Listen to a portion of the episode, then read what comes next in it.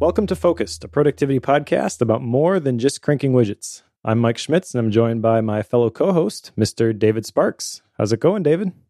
Mike, we did it. We're here with a new podcast, a rebranded podcast. How's that? Yeah, this is this is exciting. I am very much looking forward to this podcast. I feel like the direction that we're taking this is selfishly kind of right in my my wheelhouse. But more importantly, I feel like this is going to be more appropriate and more applicable for a lot of people who already listen to Free Agents and also people who wouldn't have listened to Free Agents simply because of the name. So yeah. I am really excited about the future of this show, really excited about some of the guests that we're going to have on. So yeah, let's get started.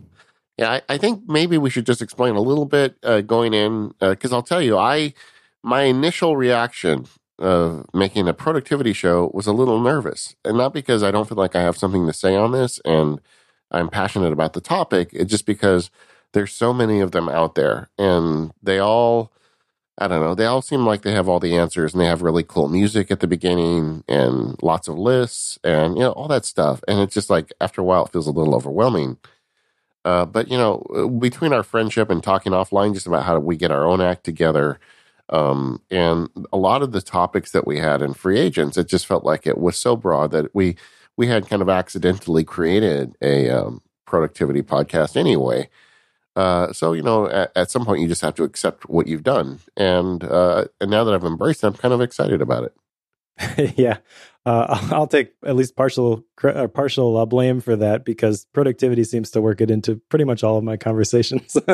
It's a pretty big topic for me. But like you said, I, I think it's important to call out that we're not trying to be another quote unquote productivity podcast like most people think of productivity podcasts, because we want to share our own struggles as we're on this journey together.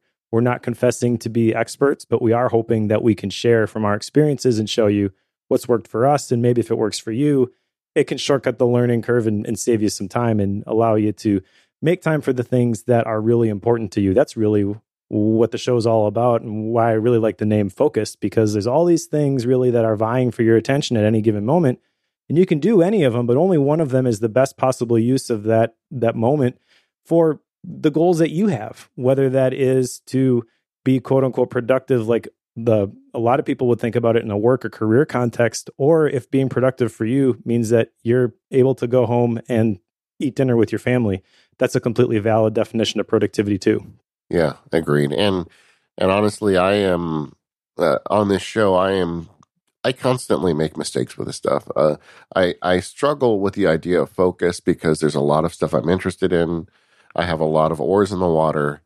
And uh, if you listen to the whole arc of Free Agents leading up to now, uh, I think one of the things that have come out is I have got better over time at saying no to things and trying to get, you know, the agenda for what I want for my life across the goal line. And I, I still have a long ways to go. I still make mistakes every day, but but it's something that we should all pursue. And and that's what really makes me want to make this podcast. I, I'd like to help other people Uh, on this journey as a fellow traveler, not necessarily someone who is always at the destination.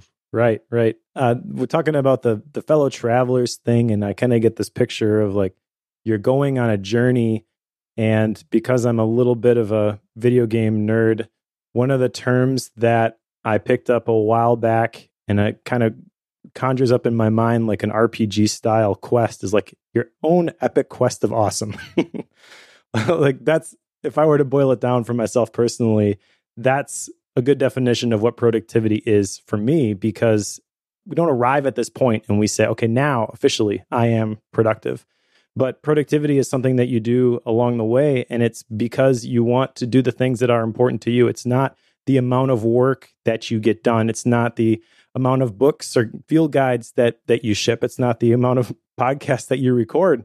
Productivity is really about, in my opinion, designing the life that you want to live in a way that is sustainable to you. So it's not just like this far out picture of your, your ideal future, although I do really do believe in that concept. I think that's really important, having that vision for where you want to go. But it's really the thing that kind of drives your day-to-day decisions and what you say no to, because there are so many options and there are so many even good things that you could be doing with the time and the resources that you have available to you. it's hard at any given moment to say, this is the one thing that I should be doing. This is the one thing that I should be focusing on. But I think that really is an important piece to being successful, whatever success looks like for you, is what is that one thing that by doing it is going to make everything else easier or unnecessary? What's that one thing that's going to get you to the, the point where you can say, this is the type of life that I want to live? You know, a truth that came to me uh, when I wrote the term fellow traveler in the outline, I wasn't really thinking about this way, but just as you you were talking, it occurred to me. Uh, and we've said this before, but you never really do get there. And it really is a journey, and you need to figure out how you want to to make that journey. And, and you know, that's our, our, our lofty goals for this podcast, is to help everyone try and make focus a part of how they live their lives. And there's certainly a lot of productivity involved with that. But it, as we put in the subtitle of the show, this is more than just cranking widgets. We're trying to look at big picture stuff. We're going to pick topics that cover big picture stuff. Both Mike and I are going to be doing research so we can bring you good information to help you on that journey. And we're going to be bringing in interesting guests who also have thought about it and experienced it and gone through this stuff. So uh, going forward, that's the the plan for the show, whether you're a free agent or working for the man or or retired or in school. I think this hopefully this show can bring something to the table for everybody. Yeah, definitely. And I also think with the application of the idea of focus, the intentional applica- intentional attention, really, it, directing your attention and the resources that you have available to you towards one specific point that is the best thing to be focused on at this particular point, that is kind of a skill that maybe ten years ago wasn't so important, or maybe even backing up further than that, it wasn't that important. But really, like we're we're living in this information age now where we've got all this technology, we've got computers on our, our wrists that can get, display a notification and steal your attention from the thing that is, that you happen, from the moment you happen to be in at, at any given moment if you leave those doors open. So one of the things that really has been a A focal point for me, and something that I've really, I guess, kind of preached, for lack of a better better term, for quite a while, is like the, the whole idea of all these notifications, all these different apps, all these different things that can steal your attention at any given moment. You got to just shut as much of that stuff down as you can. But I think that that skill is going to be even more important going forward, as there's more and more information out there and there's more and more stuff to pay attention to, even more and more good things that we could be doing and we could be watching and we could be seeing. All of the different things that we, the different ways that we could be applying our attention right now. Attention is going to be the currency of the uh, of the future, and being able to manage it and steward it wisely is going to be critically important if you really want to achieve your goals, whatever those goals happen to be. I think it's going to be a superpower going forward, because I think it's, it's a so, good way to put it. It's so hard for people with all of these distractions. You just look at all of the stuff going on in the world where people, you know, can't focus for more than a few minutes. And the, uh, you know, this is, this is why we're here anyway. So yeah. uh, uh, a little back patting. Don't you think that the new artwork looks great, Mike? It looks awesome. I love that. I love that we were able to keep the, the glasses, kind of a throwback to, to Free Agents, but I yes. love the, uh, the visual style. I love the, the focal point being on the things that are inside of the glasses, and everything else is kind of fades away into the the background. I think that perfectly encapsulates what focus is, and really the the desire that we have for this this podcast is not to tell people this is what you need to be focusing on, but to kind of give the supports and the systems that people can use to determine for themselves what is the thing that they should be focusing on, and uh, execute on the things that are important to them. But the artwork is just, it's it's great. I love it. I can't wait to get the the desktop version and put it on my Mac.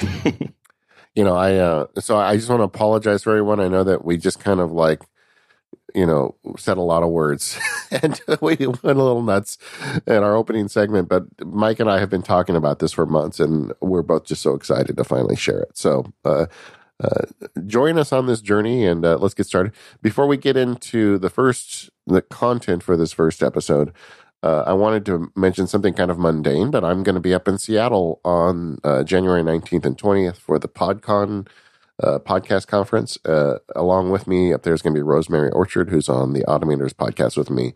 We're going to do an Automators meetup, but there's no reason why uh, focused listeners cannot join us as well. Uh, so I'm going to put a link in the uh, show notes for the Eventbrite if you want to join us. It's going to be Saturday night, the nineteenth of January. And I think it's going to be a lot of fun. And I am going to have stickers. I don't know if I'm going to have Focused stickers by then, but I'm ordering them today. So hopefully I'll have some with me. Very cool. Yeah, I wish I could be there. PodCon looks amazing. I know Mike's going to be there too. Oh, good. Yeah. Uh, Mike Reley's going to be there. There's some other people from Relay going to be there. So we're going to we're going to have a lot of fun. All right. Let's take a break here before we dive into the content of this show. And let's thank our first sponsor, which is FreshBooks. Everybody likes to save time, but it's especially important when you're a freelancer. And I would also add here that it's important when you're choosing what you should be doing that you identify the things that are really going to bring value to you and your organization. And our friends at FreshBooks can free you up from all the things that maybe you don't want to do, you're not very good at, and they can save you up to one hundred ninety-two hours with their super simple cloud accounting software, which if you're a freelancer, you have to check this out.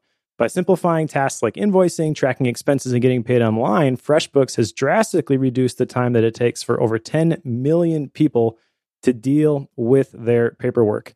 A couple things that I like about FreshBooks. Number one, it automates late payment email reminders, so you can spend less time chasing those payments and more time working your magic, doing the things that you like to do, being productive in your own way. And also, when you email a client an invoice, FreshBooks can show you whether they've seen it, so that puts an end to all the guessing games and the back and forth emails.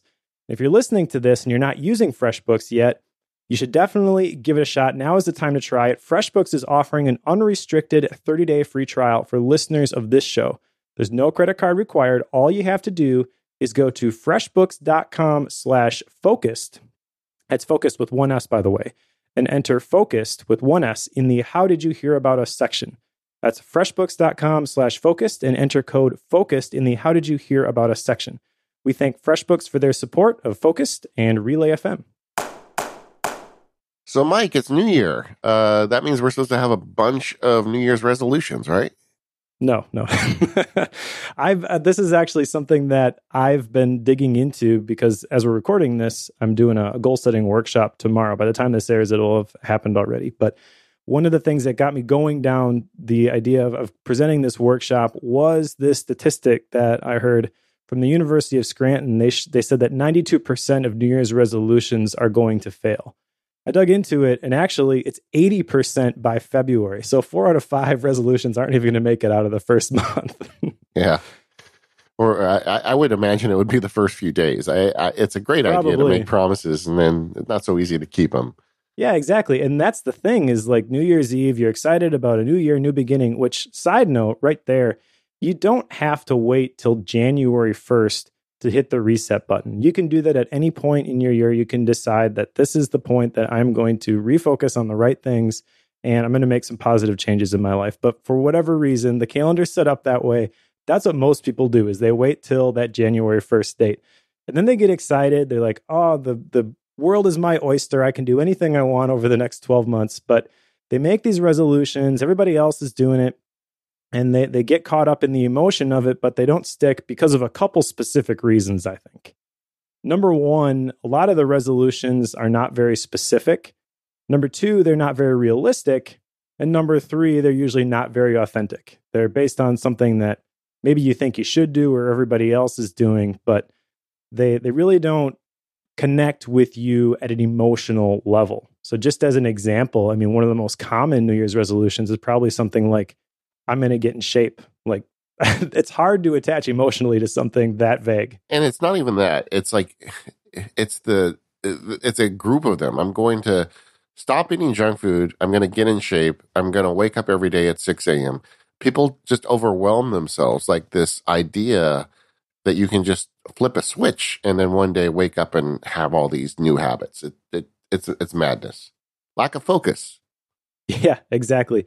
Lack of focus. And then also, I think kind of coupled with this, when you think about New Year's resolutions and maybe even yearly goals would this would apply to, you think about the end result and what it's going to look like when you do lose fifteen pounds or whatever. And when you go to the gym, as an example, you go there because I've I actually have a fairly regular uh, exercise routine of, and I, I go almost every day. I've, usually I exercise six days a week. So I've seen this play out every single year where the beginning of the year, the gym is packed. Sometimes I can't even I, the the machines I want to use are, I, I, I can't even work my way into them. But within a couple of weeks, everybody leaves. And it's because they have that picture of where they want to end up. They go and it feels good, but then they get out of the, the holiday break and life happens. And now it's a little bit harder to get to the gym. They look at the last time they went, the effort that they put forth, and they don't see those big results that they maybe expect to see. Or maybe they don't expect it to see if you were to ask them that, but kind of in the back of their mind, they're expecting like, this is going to be a little bit easier. I'm going to see results a little bit quicker. And so over time, they're like, well, it didn't really make a difference. You know, I I, I didn't go to the gym yesterday. I really don't notice any difference in my, my personal appearance, personal appearance. So pretty soon they're skipping it again and again. And eventually they, they've stopped going altogether. And that's because they don't understand the power of these tiny actions and the compound effect that kicks in just by showing up every day and being consistent with these, these little things.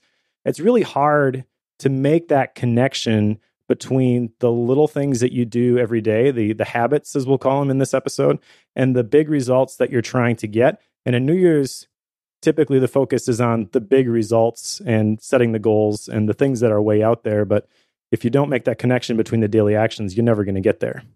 Agreed. I, it just, I, I do feel like for a lot of folks, it, it's something you get on board with at the end of the year.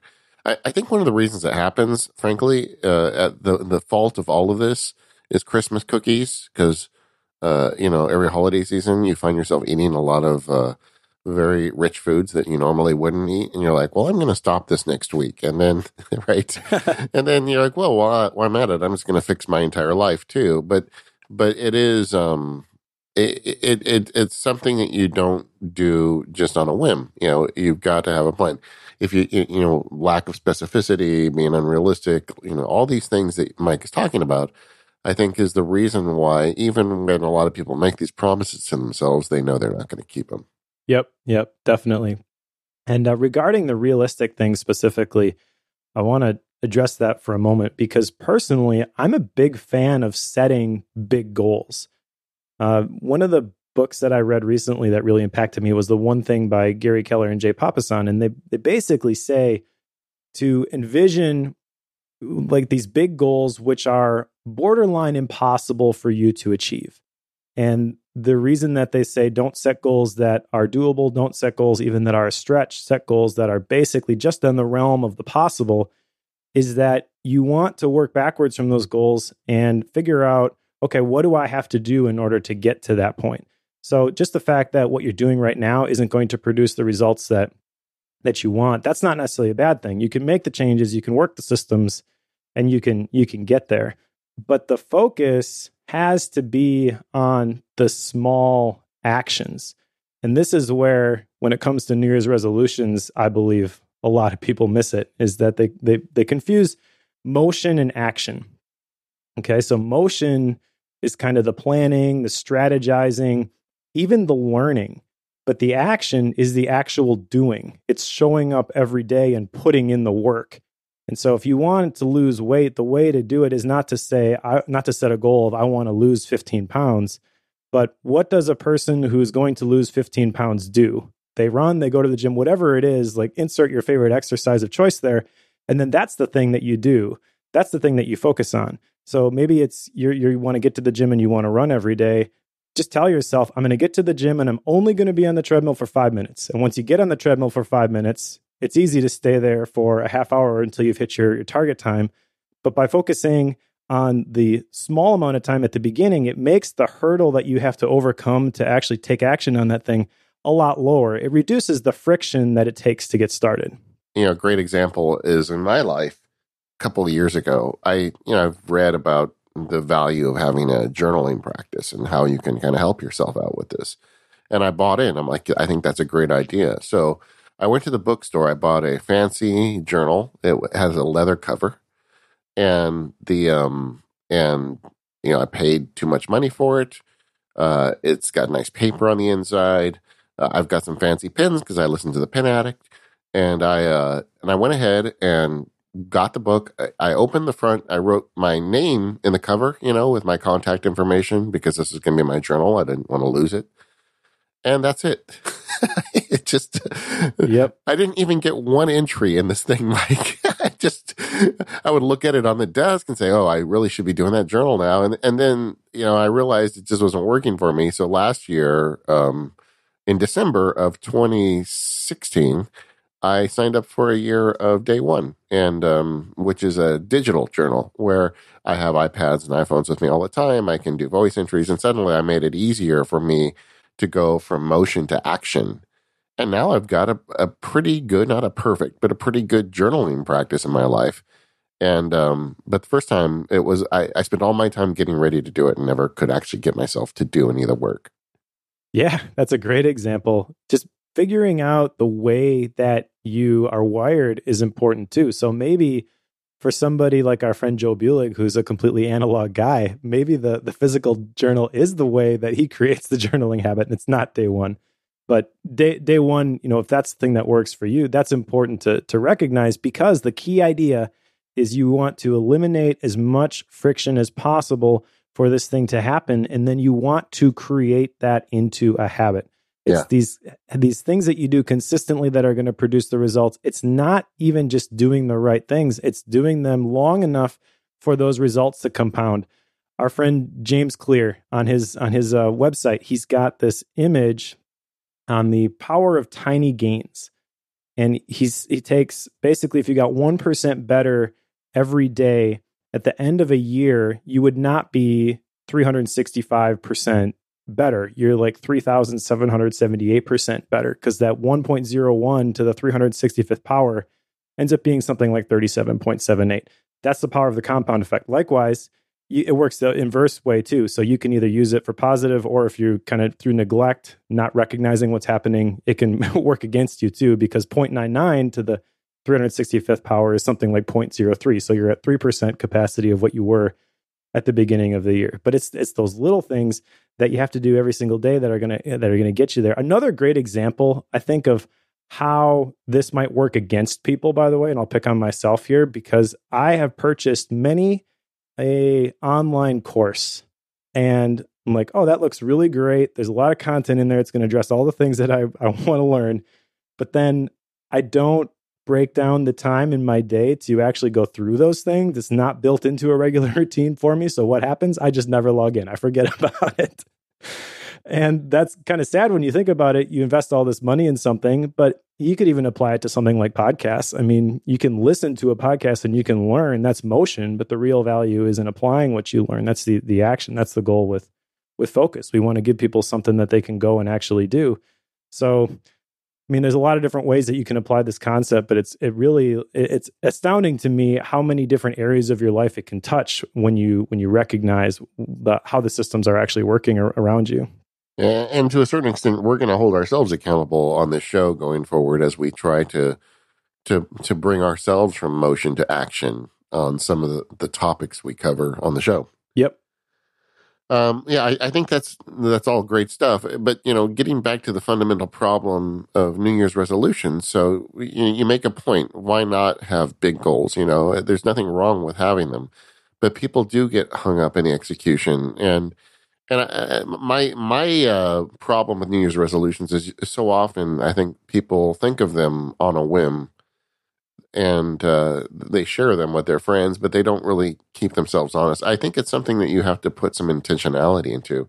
And whether you decide to do it on January first or, like, quite often uh, for me, that renewal urge I get comes on my birthday every year. Usually I take the day off on my birthday. I go to the beach or the mountains and just kind of take a walk and think about things, and usually come back with some ideas, a little my own personal retreat, I guess.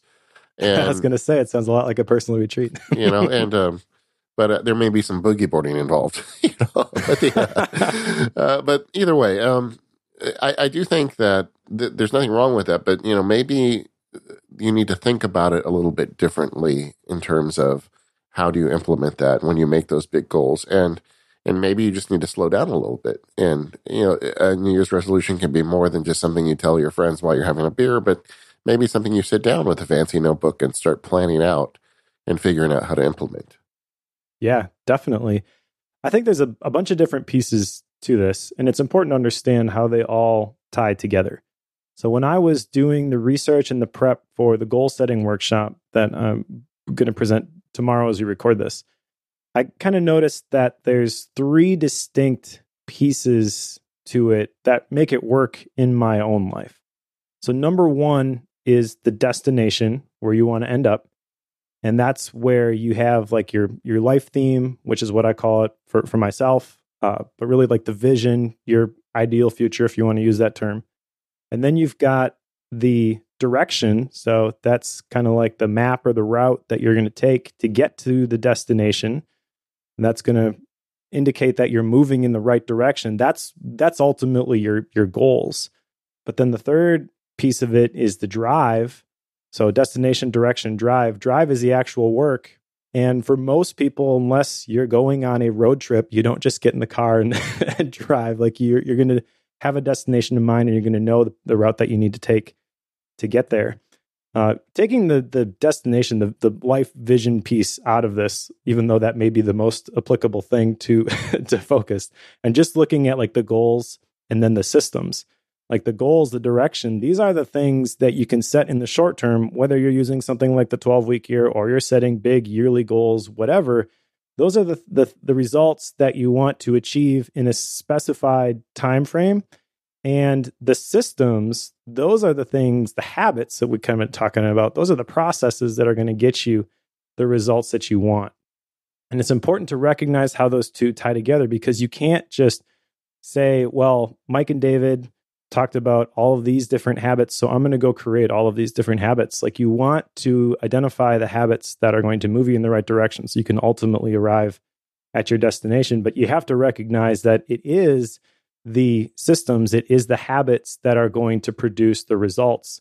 James Clear in, in his book, Atomic Habits, which is one of my favorite books ever. I think I gifted four copies of that for Christmas this year. Uh, it says you don't rise to the level of your goals, you fall to the level of your systems. And I really think that's true. Yeah, I, I would uh, second the James Clear recommendation. We I gave away several copies too. You know, it's funny because uh, I have always been resistant to kind of the productivity racket and, you know, all the books out there on it. Um, Mike is much more amenable to that stuff than I am. But um, but there's there's value in this stuff, and and I read that James Clear book, and like you know, it's like you go through and there's like a highlight on every page. It's so good, and, yeah. and I and honestly, I think it kind of motivates and and informs some of the stuff we're talking about in today's episode, because when you talk about succeeding with New Year's resolutions or just any desire, let's let's stop t- stop talking about New Year's resolutions, but any desire to make yourself better, to move your life along on the focused path you want, um, it involves uh, this system thinking that Mike was talking about. You know, it's good to have big goals, but uh, you're never going to get there unless you you build in the system. And by system, I think what we're talking about is habits. And yep. uh, we're going to get to that uh, right after uh, our second sponsor today, and that's our friends over at Timing. So this episode of Focused is brought to you by Timing, the app that tracks your time automatically instead of manually. So well, let's talk about what that means. Uh, we are interested in being focused here on this podcast. And part of that means that when we sit down at our Macs, uh, that we spend the time doing our work so we can get done and go on to something else. Uh, you know, spending time with our family or playing video games or boogie boarding or whatever it is in your life that you'd rather be doing. And Focused helps you do that. Um Uh, Focus takes uh, pays attention to what you do while you're sitting at your Mac, whether you're on a website or in a folder, in particular documents, and it keeps track of that for you. So this, you can look at these reports that it generates and just see how much time you spent in Twitter or Facebook or any of the other common distractions that keep you from being focused. Not only that, for anyone billing their hours, um, this is really helpful as well because it gives you the exact time you spend on each project. Um, so most of these timing applications, most of these time trackers require you to manually throw a switch somewhere.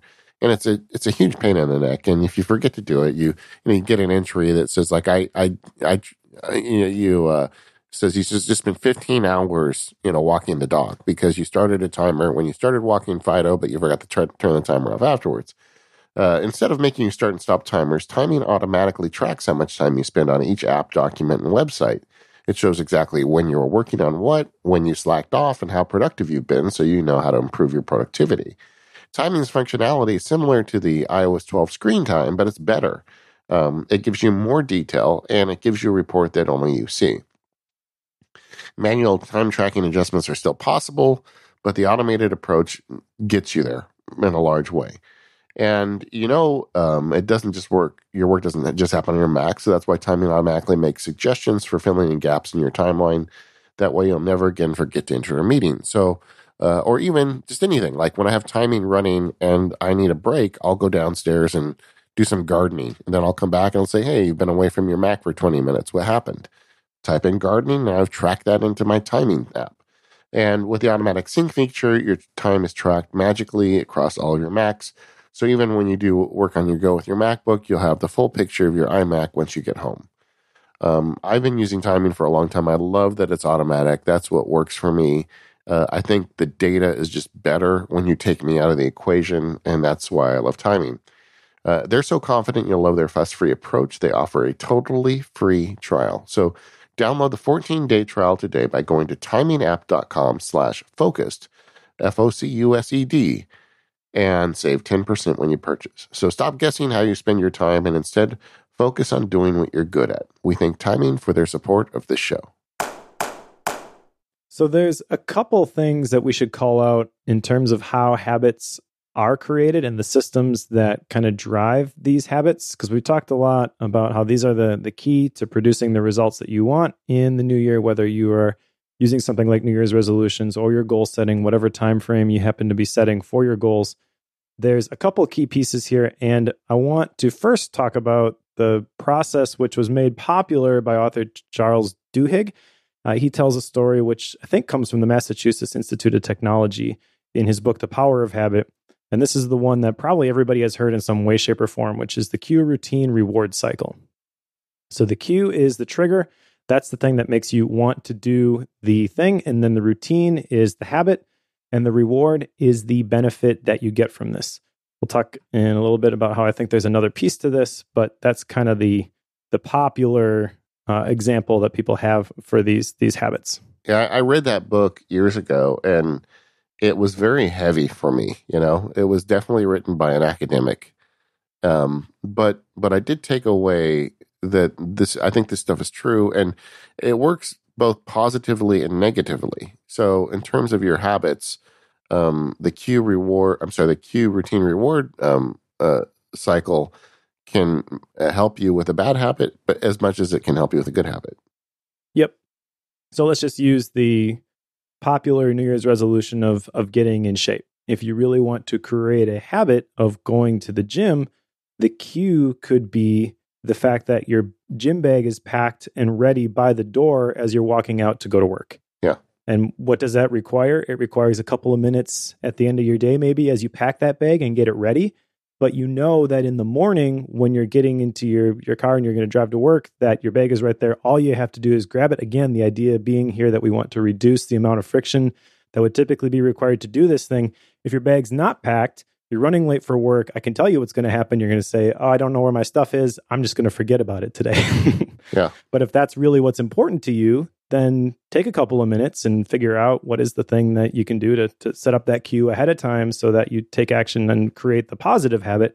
This works in the negative too. I mean, one of the examples that Charles Duhigg uses in that, that book is Alcoholics Anonymous, which I thought was really interesting. Uh, there's a lot I don't like in that book, but this example I really did like because he says that Alcoholics Anonymous is kind of built on this idea that the cue and the reward are going to stay the same, but they're going to substitute a positive routine for a negative one. So the loop typically for an alcoholic, this is not my words, okay? So please don't take me to task on this, but this is kind of what's in, in the book, is that you have a desire to drink, uh, that's the cue. So you go to the bar, that's the routine, and the reward, really the benefit from that routine is that you're around people who are accepting of you and you're quote, friends. Okay. So Alcoholics Anonymous recognized that the routine, uh, recognized the routine and they, they kept the reward, but they substituted uh, a different routine in there. So instead of going to the, the bar to get the benefit that they're seeking, they're going to a, a meeting, which is going to curb the negative behavior that in the, when they're in their right mind, they're going to, most of them are going to say, this is something that I want to eliminate. But if we're honest with ourselves, we all have those things where I should stop eating potato chips or I should stop watching Netflix when I come home from work. Uh, that's one of the things that I, I kind of substituted, by the way, is I kind of had this habit of kids went to bed finally. I've got five kids at home, so it's a little bit crazy sometimes. It's like, I just need to unwind. Okay, so what do I do? I turn on the T V. Well, I recognize that's not going to help me get to bed at a reasonable hour and attack my day the next day. And so one of the things, what are the things I can do instead when I'm when I know that I'm feeling exhausted and I feel like I need to unwind? What is a different routine that I can insert there that's not going to keep me up because I'm staring at a screen shining bright blue light in my my eyes? So I started reading instead. And even just reading for, you know, thirty minutes, uh, that's a great example of how if if you had a resolution to read more, which I think that was the study I saw, that was number five on on the list. Uh, just substitute, for me personally, that end of end of day routine, that evening routine of this is what you would typically do because you feel this way, and recognize next time that you feel that way, you're going to do this other thing instead. And you've got that plan. Maybe you've got the the book set out by your Your end table, like it's right there. It's ready for you to go. You've eliminated the friction. It's a lot easier to swap out a negative habit and create a, a positive one that way. Absolutely. And um, and I think that's what we're getting at, you know, rather than have a New Year's resolution, uh, have a New Year's system, you know, a, a new habit that you can start, you know, playing with your own source code and and changing the way you work on stuff like this. I love that term, playing with your own source code. That's great. You know, this habit science, I think there's some real merit to it. Uh, like I said, I think Charles Duhigg was, like I said, he's M I T. It was the book on this stuff for many years. Um, but then there's this new book by James Clear, which we've been bragging about. And yep. and he brings in a little bit more, uh, and he brings in another step. Yes, yes, exactly. And I think this is really important because he keeps the cue, he keeps the routine, he keeps the reward. But in between the cue and the routine, he says that there is a craving. And I think this is important because the craving doesn't necess- doesn't necessarily mean that the rest of the routine is going to be automatic. That's kind of the message that you get when you just have the cue, routine, reward. It's like when this cue happens, the habit is automatic. There's absolutely nothing I can do about it. I think that's not true. I, I do think there's other factors that at play there, your your willpower, all that kind of stuff. And that's probably a safe assumption that a lot of these habits or a lot of these behaviors seem like they're automatic, but recognizing that just because you have a craving, whether it be positive or negative, doesn't necessarily mean that you have to take action on it. But the questions that James Clear attaches to these individual steps also, I think, is important when either trying to create a positive habit or eliminate a negative one. Because you read the, the Charles Duhigg book and you kind of get this picture of this is the way things work. But at least when I read it, there's a little bit of question of like, how do I actually apply this? And the James Clear model, I think, is a lot, a lot it's a lot easier to do that. So just starting at the the cue, you know, how can I make it obvious? And that's really what I was talking about with packing your, your gym bag the night before and putting it by the door. Making sure that you are going to see this as you walk out the door and all you have to do is grab it. Uh, that's one example of how you can make the beginning of your your habit cycle uh, obvious. Yeah, yeah, agreed. And then you hit craving, routine, and reward. Um, so you, you pick up your gym bag. Does that give you the craving to go to the gym, Mike? Well, it can. Um, the question that goes with craving is how can I make it attractive? So this could be you get a, a, a new pair of running shoes or, or something. And it sounds stupid, but that's how I kind of got into my running habit was I, I bought new shoes and just getting new shoes. That was, uh, that was a big thing for me and it made running a lot more fun. Yeah. So I wouldn't recommend that you start there. I think a lot of people do that. You know, they're, they're going to start exercising this year. So they buy all the gear and then they, they never make it to the, the actual habit. But uh, once you start moving in that direction, it's absolutely okay to think about how can I make this fun to do? And then the routine itself, you know, how can I make it easy? That's the question that goes goes along with that. Uh, having all of that stuff, having all of the gear that you like to use, having all the, I mean, let's just got off the exercise thing for a little bit. Maybe it's the apps and tools that you like to use. I mean, we we use, you and I both use Macs because we like to use our Macs, I'm I'm guessing. Uh, we would prefer to use a Mac rather than a P C, but maybe someone has a different tool that they like to use better. Like, use the tools that are fun for you, and that makes it easy to to follow through. Uh, regarding how you can make it easy, uh, one of the things I did is I eliminated having to bring my gear to the gym with me, so I didn't have to. Uh, I don't have to worry about washing it or anything because I'm able to rent a locker for a couple bucks a month, and uh, uh, that eliminates the the the step of having to make sure that I have all the stuff with me and it's in my car. And if in the winter in the Midwest, you know, if you leave your stuff in the car while while you're at work or whatever, you get to the gym and your shoes are freezing. Like that's that's not fun. So just having it all at the gym, it's clean, it's ready to go. Uh, that makes it easy to just show up and do it. Yeah, a friend of mine who's a listener wrote me that she. Uh... She couldn't go get her mail. She lives in Canada, somewhere in northern Canada, because she was afraid her eyelashes would freeze again. I don't know. California is kind of nice. Um, you, you know, this this craving step, though, um, this is the thing James Clear adds. And one of the real takeaways I took from this book, at, at the, one of the very first points he makes is um, the idea of associating your habits or systems with your identity. Yes. Um, and I that sunk in for me so much. So the idea is not that you look at a cookie and say, I don't want to eat that cookie because I'm trying to not eat cookies. Instead, you look at the cookie and say, I'm not going to eat that cookie because I'm not the kind of person that eats eats a bunch of empty calories. You know, I'm not a person that yeah. eats cookies like this. And suddenly, it's not a struggle that you're, it's just a confirmation of identity. And I think when you're trying to build good habits, for me, I, to me, where that really fits in is is at that craving step. Is I want to, when I see the gym bag, I want to be the guy that goes to the gym or who does his cycling or hiking and things I do.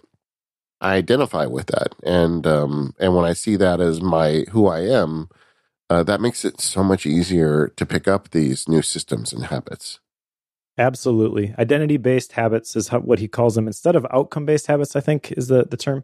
Yeah. Uh, but yeah, it's it's really important. And he, he also says that every time you follow through and you do the positive habit that you want to create, or you resist the negative habit that you want to eliminate, you are casting a vote for the type of person that you want to become. I think that's a really powerful idea as you think about habits, because you cast enough votes and you win the election. And now you are the type of person who goes to the gym regularly. Uh, I'll just share real briefly. Um, my story, I, I wrote my, my book, but I was not a, a writer when I wrote it. Uh, but because I'm really smart, I thought to myself, what does a writer do? They write. So I just showed up every day. I was getting up at five a.m. so I could write for an hour before I went, went into the office. And I did that every workday for eight months. Eight months later, I had written and self-published my, my first book. But there's a lot of people I know who that is their goal. That is maybe their New Year's resolution is I've got this book inside of me and I know I'm supposed to write it, but I don't know how I'm going to do it. I'm not a writer. Well, I wasn't a writer, but every time that I woke up and I put in the time, every time I showed up and I wrote for an hour, it was a vote for becoming a writer. And that's really the identity that eventually I embraced. I did it long enough. I, I wrote the book. And at, at that point, I'm like, well, maybe, maybe I, in fact, I am a writer.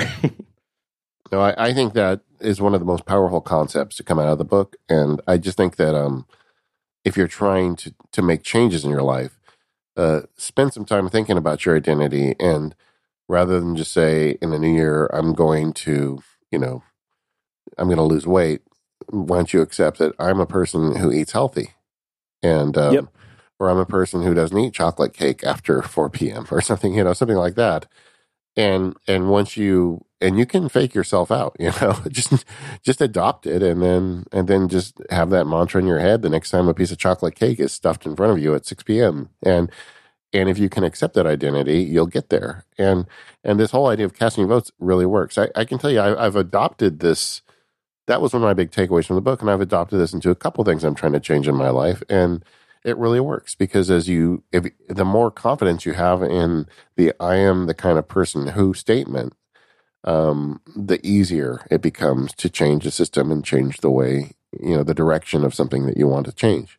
Yeah. And on the other side of that, if you don't believe that you are the type of person who does this yet, just start doing it consistently and start building up a streak or a chain. And it doesn't take real long before you start to believe that you are the type of person who can do this consistently. Yeah. So if you really want to write your book, if you really want to run a half marathon or, or whatever, just identify the things that you need to do every day and then fake it till you make it. I, I don't really like that that term, but it kind of is true in this sense, because you will have self-doubt speaking to you and saying, you you say you want to do this thing, but you've never, ever done it before. So you don't know if you're the type of person who can do this sort of thing.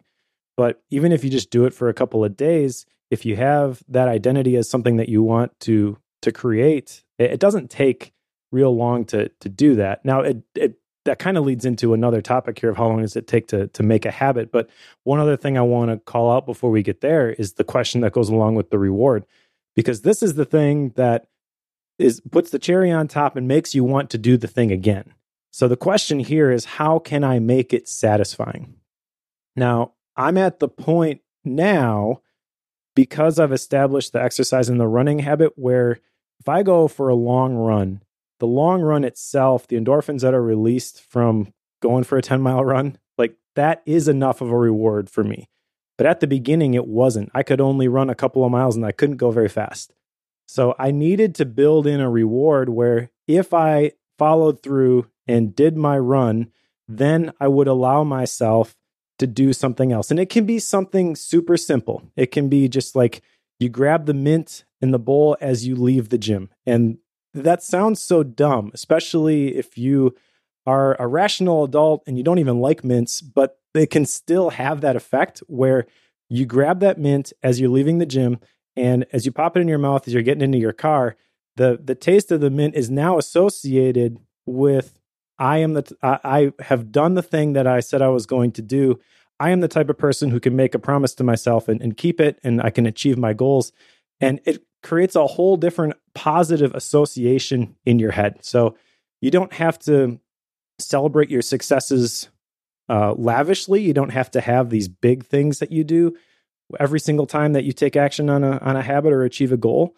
But I would say it's worth considering what are the things that you can do to kind of throw yourself a little mini celebration every time you follow through and you do the thing that you want to do, or don't do the thing that you don't want to do. Agreed. And, and also, there's nothing wrong with building in a big celebration on big events. You know, if you if you want to lose a lot of weight, maybe you have planned that trip to Hawaii, you know, after you drop yep. twenty pounds or something. There's nothing wrong with that as well. But, it, but you know, the reward is a nice element of it. Something you said that, that stood out for me is, um, I've got many habits in my life that that started out as something I wanted to change and became routine for me. And now they're no longer habits for me in the sense that I don't track them or have risks and rewards. And, you know, I don't have any of that stuff. It, it's just something I do. And um, it's really rewarding when that happens. But the, uh, the, the a, a question addressed in the book and that a lot of people ask is, you know, how long does it take you to get there? And I don't think there's really a solid answer to that. There is not. And that's a good thing, in my opinion, because the popular answer is twenty-one days, but that is actually completely wrong. Uh, a two thousand nine University College of London study found that the average was sixty-six days, but the actual results ranged from eighteen to two hundred fifty-four days. And that's because there's a lot of variables here. How long has the habit maybe that you want to change been established? How firmly is that ingrained in you? Or how much motivation do you have to create this new habit maybe? Uh, but really, the reason I think that this is encouraging is that if it takes longer than twenty-one days or even sixty-six days, that's the average, you know, if it takes you longer than sixty-six days to really make a habit, you don't have to think to yourself, oh, this isn't working. So let's just say journaling as an example. That's that's a habit that I'm, it's fairly it's fairly strong uh, in, in my own life now, but it took a while for that to happen. It took a lot of trial and error on my part. I created this journaling template. That's really the thing that kind of got it to, to stick for me. But let's say you wanted to create this journaling habit, okay? And you're going to start right now, and you're starting, you're showing up every day and you're doing it, but it's it's hard. You have to force yourself to do it every single day. And you get to day twenty-two and you're like, I thought this was supposed to get easier. Well, Maybe, maybe not. Uh, and really, if you recognize that it may take longer, then you don't have to worry about the fact that it's not there yet. It's all part of the process. And you know that as long as you show up and you build the streak, like eventually you're going to get to the point where this is going to become automatic. And the fact that it's not automatic yet isn't necessarily a bad thing, because you, you have that association in your head of this is the habit, this is the system that's going to create the, or it's going to allow me to achieve the goal that I, I want to uh, that I want to achieve, and it's ultimately going to move me in the direction of my vision where I want to end up. Does that make sense? Yeah, and and luckily that's something I've never really had a problem with, because I've always felt like if I'm making some kind of change in my life and it's for the positive, and it could be for the positive because I'm doing something or stopping doing something that was bad. Um, I always feel like as I work through that, as I as I you know tick the box every day, that that's only good for me, and it's going to get there. You know, I, I have faith that eventually this is going to pay off for me, and it's going to become a lot easier. And it, because every time I've done it, it has. And I, I never look at a calendar and say, well, only ten more days left until I'm reprogrammed. You know, it doesn't work that way. Yep. But, but you will get there. It's fine. You know, maybe, I mean, honestly, this journaling habit that I've picked up in the last year, it's not firmly implanted yet. I mean, I still have to, you know, make notes and, and kind of schedule time and make sure I, I do it. Otherwise, you know, whereas like my exercise routines and some of the other things I do um, are just natural. I just do them now. The journaling thing still takes some intentionality, and it's been over a year, and I'm not worried at all. It's going to, I'm, it, I can already see the benefits. It's going to get there. And if you're out there, you know, in the struggle along with us, don't be hard on yourself. It'll happen. Yep. Yeah, definitely. Which that kind of leads us into the next section here on some of these habit making tips. But before we get there, let's take a break and thank our third sponsor for this episode, which is Squarespace. This episode of Focused is brought to you by Squarespace. Make your next move with Squarespace. Squarespace lets you easily create a website for your next idea with a unique domain, award-winning templates, and more. So maybe you want to create an online store. Maybe you want to create a portfolio. Maybe you want to start a blog. Squarespace is an all-in-one platform that lets you do just that. There's nothing to install, no patches to worry about, no upgrades needed. You don't have to worry about any of that stuff. Squarespace has got it covered. They also have award-winning twenty-four seven customer support if you need any help, and they let you quickly and easily grab a unique domain name, and all of those award-winning templates are beautifully designed for you to show off your great ideas. I actually had somebody approach me yesterday and said they wanted a website, so I gave them a quote and said, you know, if that's too much, then I recommend Squarespace because you can build it for yourself. And they went, checked out Squarespace, and they're like, yep, this is everything that we need, so sorry, we're not going to go with your, your quote. And I was completely happy with that because I know that Squarespace is going to take care of them. They're going to be able to build the website that they need for the thing that they want to do. And Squarespace is going to be there to support it. I don't have to worry about, worry about it. Uh, Squarespace plans start at just twelve dollars a month, but you can start a trial with no credit card required by going to squarespace.com slash focused with one S. When you decide to sign up, use the offer code FOCUSED, F O C U S E D, to get ten percent off your first purchase of a website or domain and to show your support for Focused. So once again, that's squarespace.com slash focused and code FOCUSED to get ten percent off your first purchase. We thank Squarespace for their support. Squarespace, make your next move, make your next website. All right, Mike, so uh, if uh, you're following along with us and you're thinking, well, maybe it's time to try to put some new systems and habits in place, uh, let's talk about some ways to to make this happen. And uh, the first tip is one I've already kind of exposed, is the identity thing. I think if you can adopt an identity, I am a person who journals, I am a person who stops every day at four p.m. and does planning for the next day, or whatever it is that you want to change in your life, uh, try to work on that identity thing to begin with, because it's such a great starting place.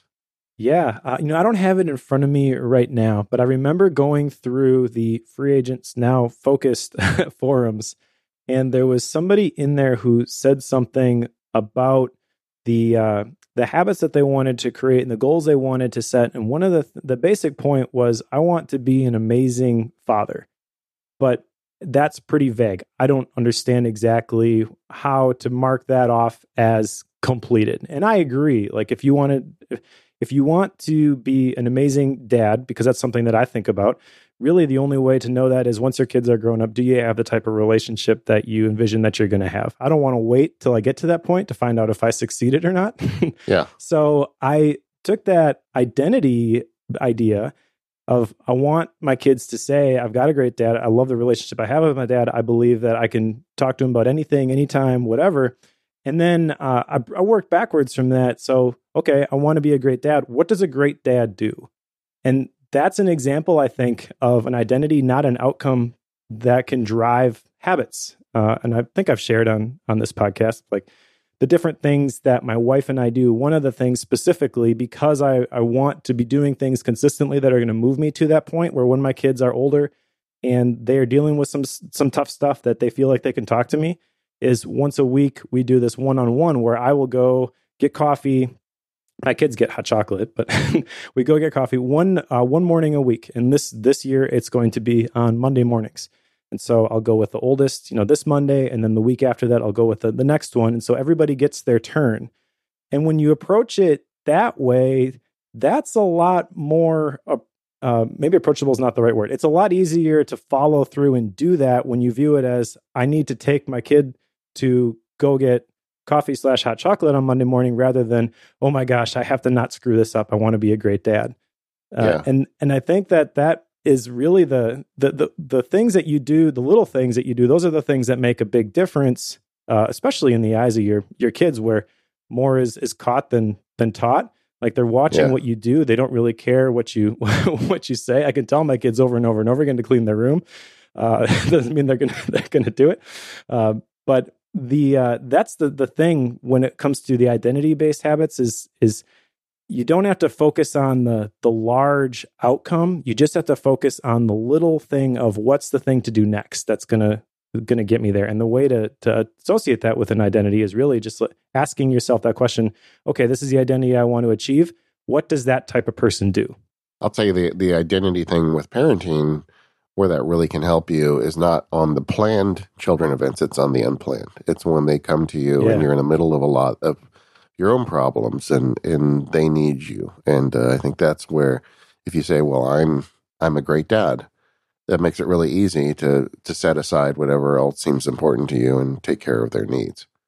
It's an instant filter for your priorities. Yeah, and, and that's that's when you need that identity. The identity is easy when it's planned. It's when it's unplanned that the identity can come in handy. And I think that's that's across the board, not just raising children. That's whether you're trying to change health, eating, work habits, play habits, all that stuff.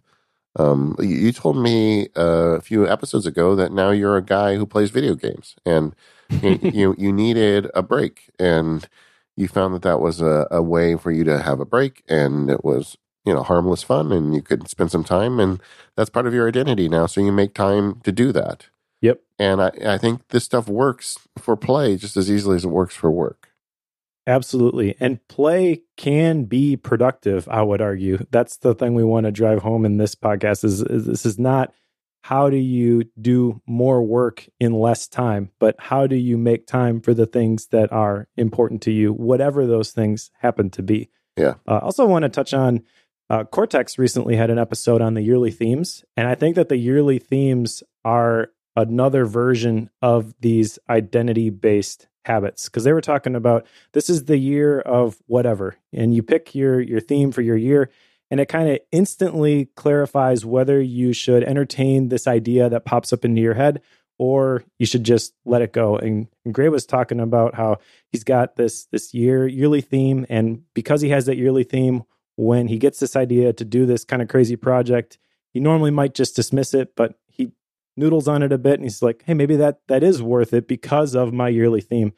Uh, the identity, the theme, whatever you want to call it, this isn't something that is set in stone. It's not something that you write down once and you never touch it again. This is a living document that you are free to edit at any given time. So if you decide for a season that I'm going to be a writer, or I'm going to be a marathoner, or whatever, fill in the blank, that doesn't mean that your entire life now is devoted to this thing. Feel free to to make changes. But the identity is the thing that drives the daily habits, the daily actions. Yeah, Um, I, I to me, that's the biggest takeaway from this show and, and this book, honestly. Yep. I, I really, that really works for me, you know, to try and adopt an identity in relation to change I want to make or, or in terms of a filter as to how I make decisions. And um, so, so give, give that some thought. There's other tips though, uh, to making habits. One of the, my favorites was just do one at a time. You know, you can't do all this stuff at once. Correct. Yeah. And I think even with identity, maybe another way to say that is like areas of responsibility or the different hats that you want to wear.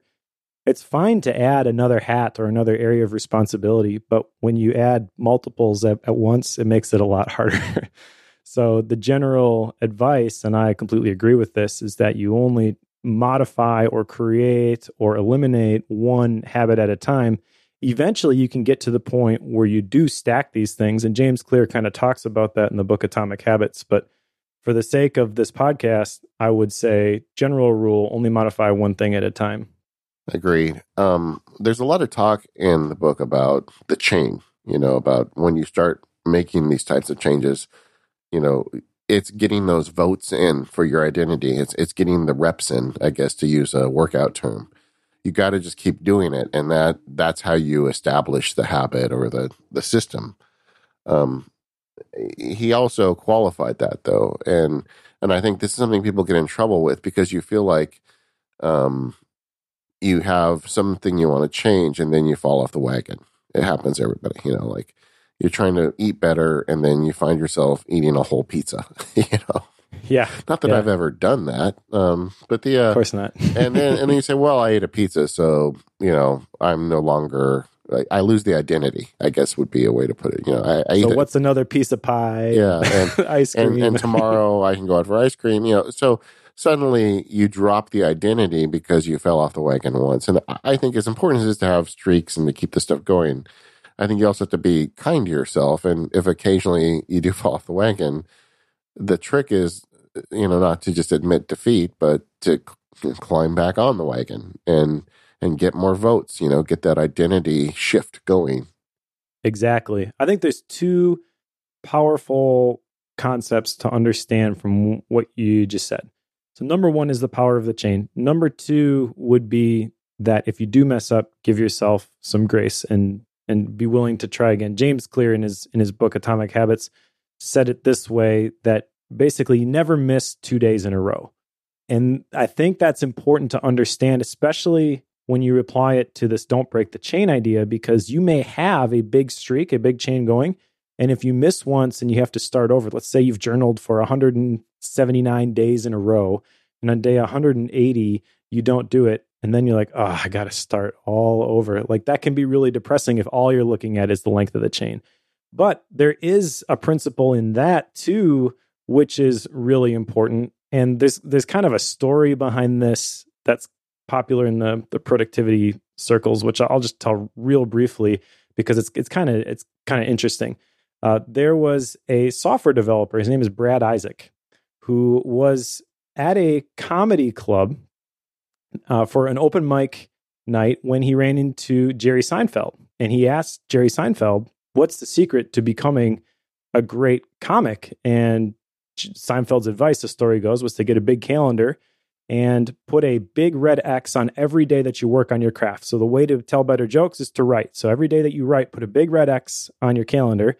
Keep at it. The chain's going to grow longer every day. You'll like seeing that chain. And your only job then is to not break the chain. Uh, and I think that's a really powerful idea, but then occasionally life happens and the chain does get broken. So that's where the other piece of this comes in, and don't miss two days in a row. Essentially, uh, if your if your chain does get reset, don't focus on the fact that the chain got reset. Focus on righting the ship, getting back on the horse, and doing the thing that you that you started doing in the first place, keeping that that uh, that streak alive. Because it's not the missing once that is going to instantly Uh, eliminate the benefit or the gain that you get from all of those small actions, all those tiny gains. It's not missing once that's going to hit the reset button on the, the compound increase uh, of or achievement towards your goals.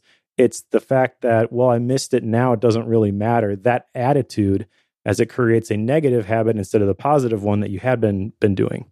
It's interesting, as I was thinking about that as you were talking, because like I have an exercise habit and I've had it for a long time. It's so much of a habit now that I just exercise every day, you know, whether it's biking, swimming, hiking, I do something. And, uh, and so, uh, but then I got sick. You can probably tell I'm kind of dealing with a cold right now. So I'm doing a lot of hacking and wheezing. Last couple of days, I have not exercised. And it's not because, um, you know, I, ju- I just not, I'm just not physically well to do it. And I don't want to make myself worse. But I, I have had no regrets at all about it. It's not like I feel like I'm breaking the chain. In fact, I was just telling my wife this morning, I said, I think tomorrow I'll be good enough to get up and get on the bike again. And it's not, I don't have any regrets because I think it's, I've got that so part of my identity at this point that it's just like, oh yeah, of course you don't exercise when you're sick, you know? Yep. Uh, whereas when you're trying to establish a habit, that that's the kind of stuff that will drive you nuts. Yeah, at this point, if I don't get to go for a long run at some point during the week, I get antsy. But when I started it, I'm like, oh my gosh, I have to go for my long run today. This is going to be so terrible. But yeah, after a while, your identity changes and it, it, even the, the, the action doesn't change, but how you view that action changes. And I think that's really interesting. Another big takeaway from the Clear book was the idea of getting around people that that reflect the type of identity you want to become. Oh, this is so important. Uh, so the basic idea was that there's a couple different groups of people that we tend to imitate habits from, but one of the biggest ones, and probably the most important because it is completely within your control, uh, is that we imitate habits of the people that we're around. So one of the best things you can do, James Clear says, is to join a community where your desired behavior is normal.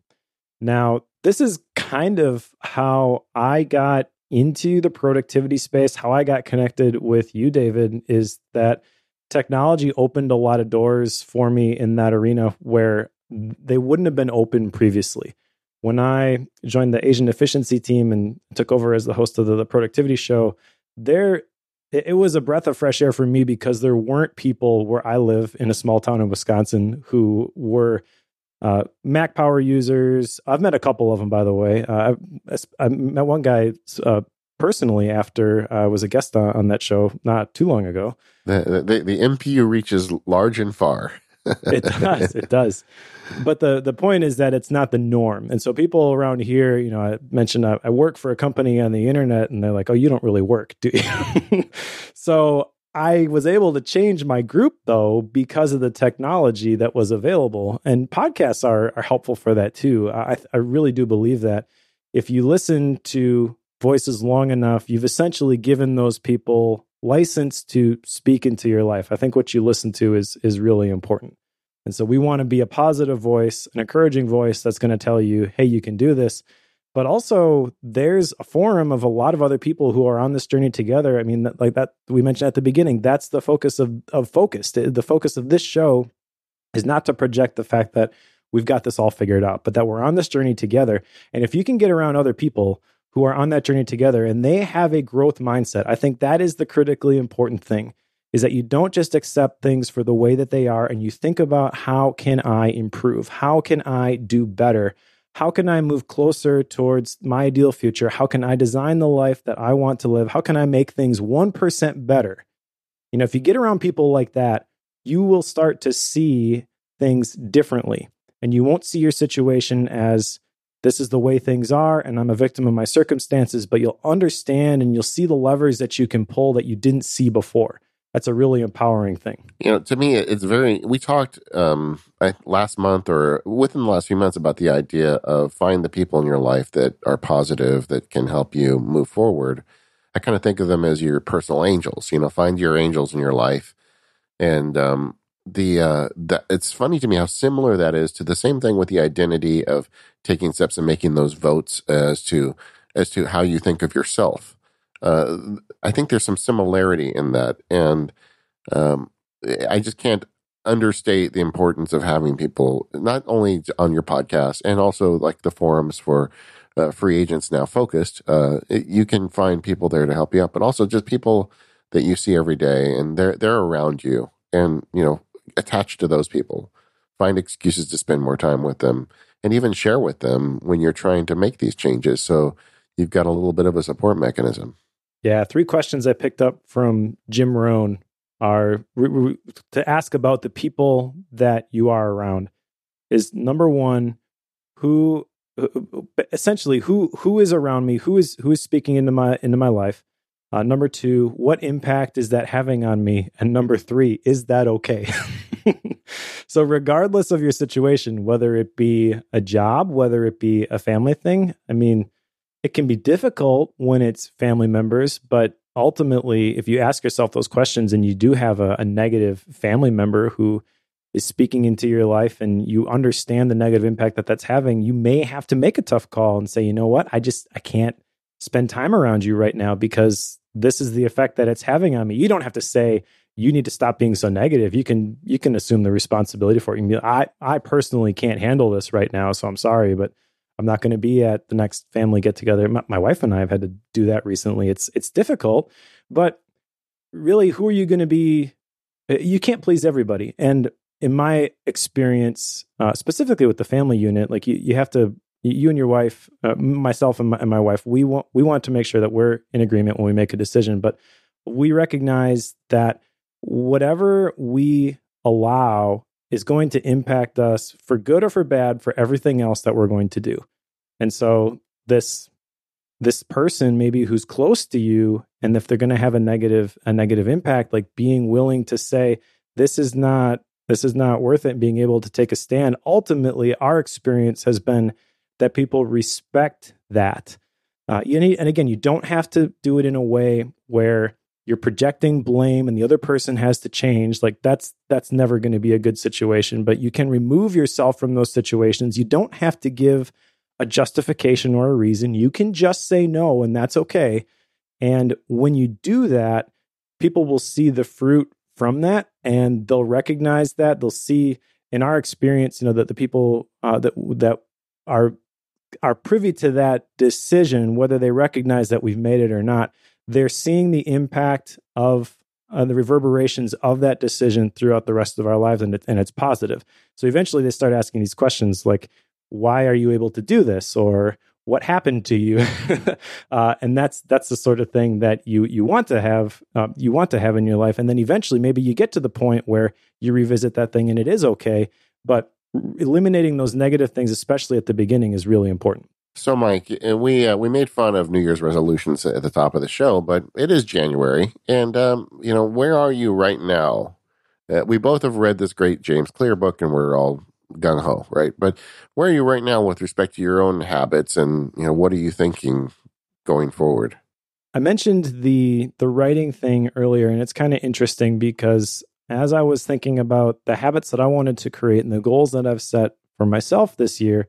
Uh, I didn't do New Year's resolutions, but I did set a couple of goals. And what I did is I set these goals and then I, I broke down the goals and figured out what is the habit I need to create in order to achieve those goals. The habit that I need to create in order to achieve my goals across the board is a single habit of writing every day. So this is something that I did when I was writing my book, as I shared that story earlier. But I'm recognizing now that for a lot of the stuff that I'm doing, writing is the thing that moves the ball forward. Writing is also the thing that I tend to procrastinate on, and I don't do it unless I'm feeling like it. So one of the things that I've done going forward is I've gone back to the drawing board, plan my perfect week. You know, what? Wh- how do I want to allocate the hours that I have? How do I want to eat my frog? Do the most important thing at the beginning of the day. One of the things I'm going to do is create a time block on my calendar specifically for writing. That is going to be the first thing that I do every single day. And I'm trying to do it for two hours. If I am able to show up and write for two hours, I think that is going to have a very positive effect on everything that I am able to, to create and produce. Uh, but that's the, the starting point. Ideally, I'd like to get my entire morning, so eight till twelve, set aside specifically for writing. But I don't want to just start there. Uh, I want to start at, at a couple of hours. Just setting the time aside doesn't mean I'm going to be writing for the whole two hours, but that's the thing I'm focusing on this year going forward. Nice, nice. I don't really have one, to tell you the truth. I uh, I made a lot of changes with the way I do things over twenty eighteen.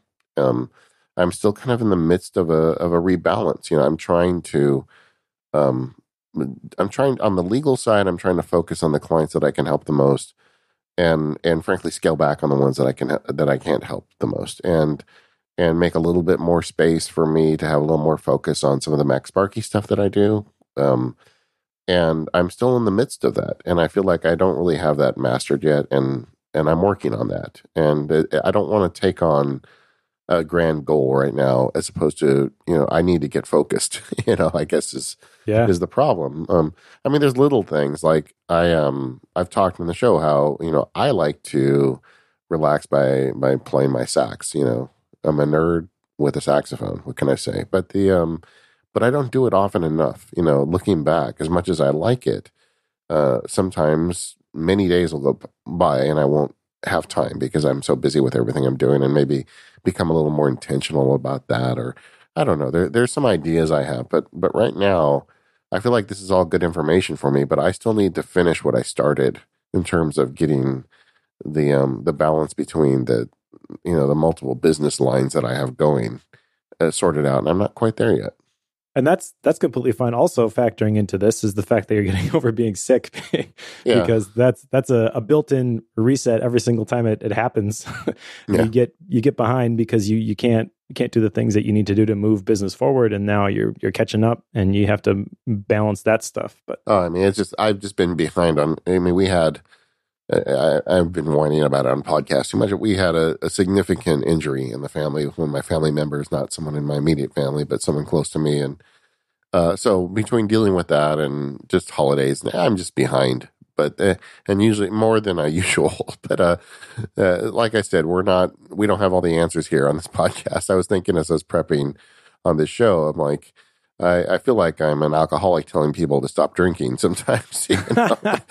the, uh, but I'm I'm working on it, and it, it is a journey. And uh, some t- some days I'm much more successful than others, and uh, so I just keep swinging. Yep, that's that's the key. Just keep swinging. I mean, it's not all sunshine and rainbows for me me either. I mentioned, I think in the last episode, the fact that my email and my task management had gotten a little out of hand. I'm still trying to get r- recovered from that. And one example of a habit that I want to create going into this next year, not specifically associated with a goal, but making sure that that doesn't happen again, because I recognize how overwhelmed I feel when I find myself there, is that I need to get back in the habit of doing the regular weekly reviews. This is like basic G T D stuff. This is something that everybody, every productivity guru out there will tell you, you absolutely need to have a weekly review. And this is an example of where I failed because I just got busy and wasn't doing it and fell behind. And as I'm looking back at the last quarter and the last year, like where did things get out of hand? I can trace it back to, to that, this, the maintaining the systems.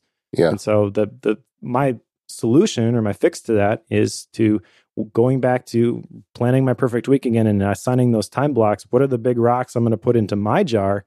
Uh, it's going to be the writing, but it's also going to be Friday afternoons are going to be for review, and they're going to be for cleaning up the systems and making sure everything is, is zeroed out. Uh, not just so that I can have a, a zero on the inbox, but just so I can feel good about the current state of things. And I don't have to stress about the fact that there's a whole bunch of stuff in my inbox when I'm not there. Well, I think, you know, that uh, that really kind of verbalizes what I'm in the midst of. You know, when I when I was talking earlier about getting better about balancing this stuff, what I'm really doing is I'm establishing the identity or the habit, whatever you want to call it, the system, that I'm a person that's intentional about my scheduling and sticks to it. Um, and that is something that I am I'm much better at than I was last year, but I still feel like it hasn't. It, it's a it's a habit or system that still needs work, and I don't want to like take on something else until I get this down. Sure. And, and even just like, you know, looking at my journal, looking at the days that I journal, that I have a day that I'm able to make a plan and stick to the plan. It's just so clear that's what I need to be doing every day. And so, so that's what I'm working on right now. Awesome. And if you're listening to this, we want to know what positive habits that you are going to create this year. Let us know in the, the forum. Is there a new U R L for that that forum yet? Yeah, it is. Now it's Focused. Instead of Free Agents, it's Focused. But if you go to talk dot mac power users dot com, it's it's the bottom forum there. We've we've given it separate space. Thanks to all the help of Rosemary Orchard, we're actually uh, kind of rebuilding that forum. So it's going to have areas where you can see some of the Free Agents content versus the Focused content. It's a really great community there. I'd encourage you to join in. You know, you want to surround yourself with people trying to make change. That's not a bad place to start. Yep. And New Year's resolution for me, I'm going to be more active in there. I've been a, a little bit in crazy mode the last couple of months, trying to figure things out, uh, new job situation. But uh, I want to make sure that I make more of a point to get in there in, in this year. So uh, if you have questions, ask them there. I'm happy to to chime in and, and offer any any advice. But also just get around some other people who have that growth mindset and are looking to make the positive changes that you are. Yeah, me too. I'm going to be in there more often as well.